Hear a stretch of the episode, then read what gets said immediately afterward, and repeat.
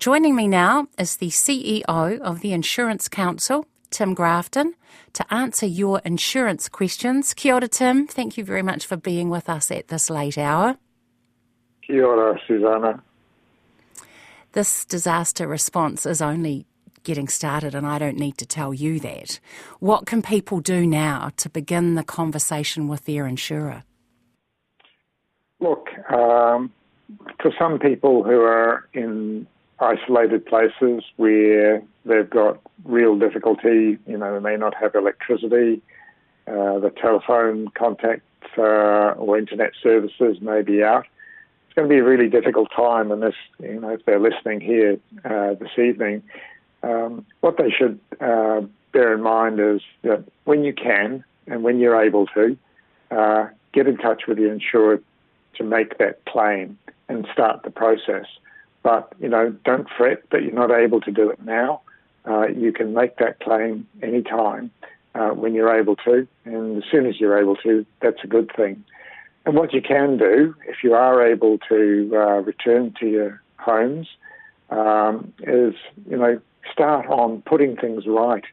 Um, so, you know, uh, if there is stuff in your house that's been contaminated, food items, or if uh, you know you've got waterlogged, sodden carpets and furniture and stuff like that, you can take pictures if that's possible. If your mobile's working, take those pictures. Um, have that as evidence of what happened. Sometimes it'll be pretty clear where the water got through and how high it went in the house. Um, you know, just give some indication to your insurer so that when that claims process starts, they've got an idea exactly how much uh, uh, damage uh, is likely to, to have occurred. Um, but you've got to be really ca- careful when you go back into your property, especially where flood waters have been. You know, a lot of that water will be contaminated, uh, and therefore, if you are moving stuff around, wear gloves if you can If you've got a pair of gloves that's uh, available because uh, some of that stuff may be contaminated. Um, also, be really careful around any of the electrics. It's best not to turn the electrics back on if the uh, house has been severely hit by flood waters. Uh, all those electrical uh, cables will have been uh, affected and it could be dangerous. Uh, so you really need to be uh, seeing that if you can get an electrician in to ha- have a look at that, if, if it's you're able to um, get your house uh, uh, back in order. Um, obviously, for some people, the houses just simply won't be habitable. Um, and again, this is where your insurance can kick in even if you're a renter, if you have taken out contents insurance, for instance, uh, contents insurance will uh, cover you for um, the accommodation costs uh, of being somewhere else uh, if you can't uh, live in your house, if it's uninhabitable. Uh, typically at the low end, that'd be worth about $20,000 worth of equivalent accommodation costs. But we're also very, very, very well aware that uh, there's not a lot of accommodation uh, available. Uh, you know, a lot of people uh, out of their homes. Um, and so, if it is possible to stay with friends and family in the meantime, uh, but that uh, benefit uh, from your insurance policy will be available to you as long as that house is not inhabitable.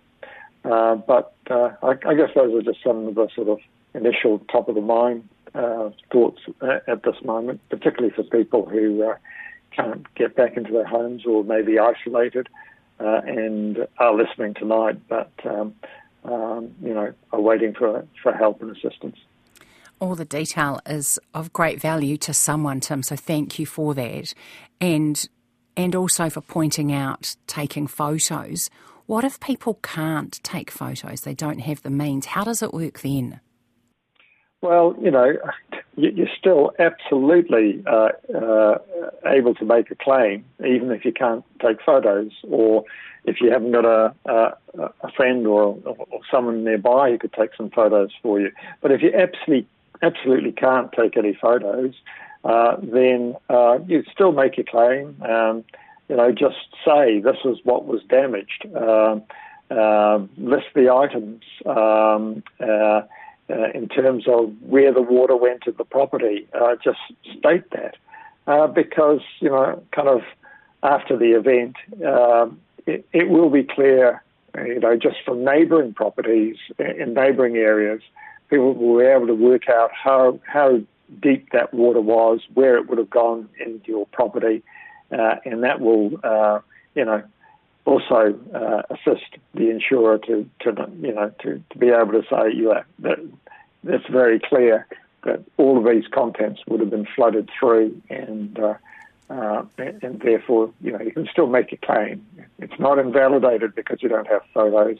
Just that photos uh, mean that you can sort of keep the get the process going quicker. So you have a look at the photos and you can see, you know, the, you know, you've got contents insurance for, I don't know, let's say $50,000 worth of contents insurance and, you know, you can see the photos of uh, $50,000 worth of damage, um, then, you know, that, that makes it pretty straightforward for the insurer to be able to start that process uh, uh, for you in terms of uh, putting you back to where you were. Um, but obviously, in some areas, you know, it's going it's really difficult to have uh, access. Uh, you know, some areas of the uh, country you can only access if you're emergency workers uh, and the like. Um, so, you know, this is going to get take time. And I, and I think at this moment, in, in our experience and after these sorts of disasters, you know, for the first wee while, the only thing that's on people's minds is the essentials of life, you know, obviously food, water, and, and, and that. And then it comes down to, you know, finally, you know, looking at, you know, making your insurance claim because you're too um, traumatized and caught up with the, with the moment and trying to deal with um, the real pressures uh, of just getting by over the next few days. So, yeah, we, we totally understand that. Uh, you can make your claim uh, whenever it works right for you. The sooner you can and they're able to do so, you know, go ahead and do it. Um, and uh, you know, as I said, if you, if you really can't find anybody who could take some photos for you or anything, you can still make your claim. Uh, and uh, you know, it, it, doesn't mean that, that uh, uh, your claim won't get processed. It just helps things a lot to go a lot quicker with that photographic evidence. Thank you for clearing that up, because just in case people are panicking, which is always an easy thing yeah, to do at this there's time. There's no need to panic here. You know, look after yourselves, keep safe, and uh, you know when it works for you, uh, get get your claims process going. Um, uh, yeah, uh, people should just look after themselves now uh, and put themselves first and their safety first. And uh, sure, the insurance will kick in, but in your own time. I've got a, a, note here from a listener who's got in touch tonight knowing uh, that you are going to be on. Can I read it to you and, and we decipher sure. what's happening here? Uh, my mum's bedroom in a sleep out in our house was flooded, so she has nowhere to sleep, so has had to find alternative accommodation. Our insurance company has uh, have found small print that says the house must be unfit. Her rooms are sleep out, so they say that we're not covered. Yeah, so you know, so each insurance policy um, for each company is different. But when I say uninhabitable, um, uh, it, it is the house uh, that's uh, covered by the insurance uh, in terms of being habitable or not. But from what the what it sounds like is that the mum's in the sleep out, and the family's got their own house on the same property, uh, and that's got, you know, I'm guessing that that, that house is, um, um, you know, able to be lived in. It's got uh, cooking facilities, toilet, hygiene, uh, all taken care of. Um, is, is, there no possibility of mum being able to uh, stay in the house. That's what they're saying, that there's no other place for her to sleep. Surely, if someone oh, okay. can't sleep in the house and it's insured, then the insurance company need to pay for alternative accommodation while repairs happen, not split hairs. Yeah. Um, look, um, yeah, it's very difficult for me to sort of. Of course, uh, I can't answer on behalf of, of an insurance. No, no, company, of course not. I, I, but I do think, uh, you know, that kind of situation, um, you know, there certainly needs to be, uh, you know, available welfare assistance to provide accommodation for her. I, I mean, I don't know where she is, but uh, is there alternative accommodation available? Um, um, you know, it, I'm just thinking, uh, uh, you know, is, is, there someone somewhere that can provide her with some? You know, I mean, it's it's immediately taking care of her needs, but uh, then just reverting back to um, um, the the sleep out itself. Um, you know, the uh, the habitability of the house is probably what that insurance policy is referring to, which is you can't live there because it's just, um, it, it, you know, people can't live in the house, so the house has to be uh, vacated. But, you know, totally understand if, if it's a sleep out, uh, she can't uh, sleep there if, if the uh, if, if the sleep out's munted. Um, but um, uh, yeah, I, mean, I, I, probably can't take it any further. No, but I appreciate you taking it on at all, yeah, um, yeah. because of course you, are the you're the CEO of the council rather than a specific insurance company. But it's just nice to be able to place a question like this yeah, with you, look, you know, I'm for your thoughts. Place them. Yeah. Um, just to close, Tim, you've been involved with insurance for Aotearoa New Zealand for many years now. You've mm. spoken to many circumstances where people have been required to call upon their insurance policies. Mm. How is it this going for you? What are your what's your take on the overall scenario that we're facing at the moment in comparison to other times? Look, um, in comparison to other times, uh, this is a very widespread. You know, you can go from um, you know, the top of the North Island uh, down to, uh, um, you know, into the Hawke's Bay and even down into the Wairarapa. And, you know, there are literally thousands of people that have been affected over a very wide area. Uh, when we had the earthquakes in Canterbury or uh, even with the Kaikoura uh, earthquake, um, although, um, you know, it was spread over uh, quite an area, Kaikoura, um, generally, uh, damage was in a much, you know, relatively smaller area.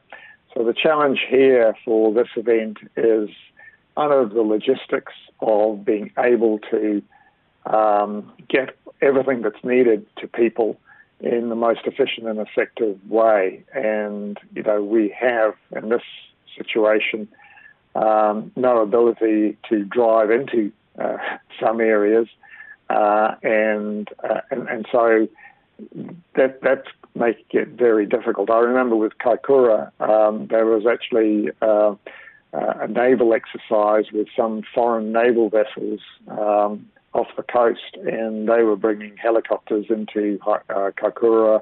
Uh, they were bringing supplies in because they were just off the coast there, and uh, you know, there were great efforts made to open up the uh, uh, the uh, main highway to get into uh, Kaikoura.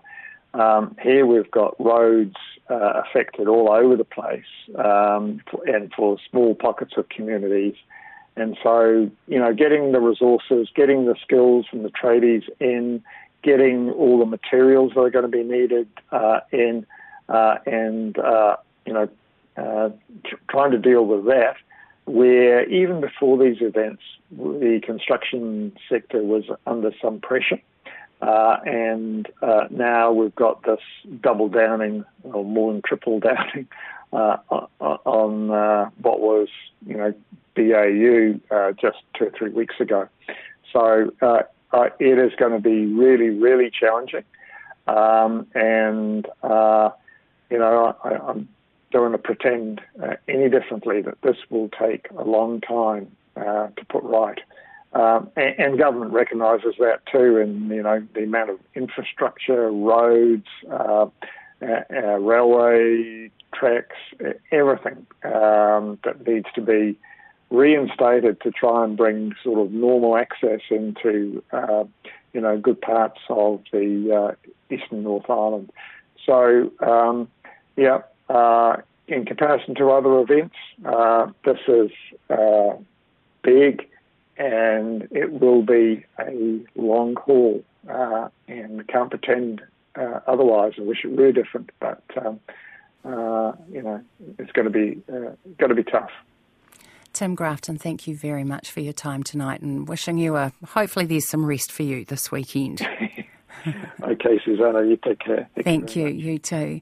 That was the CEO of the Insurance Council, Tim Grafton.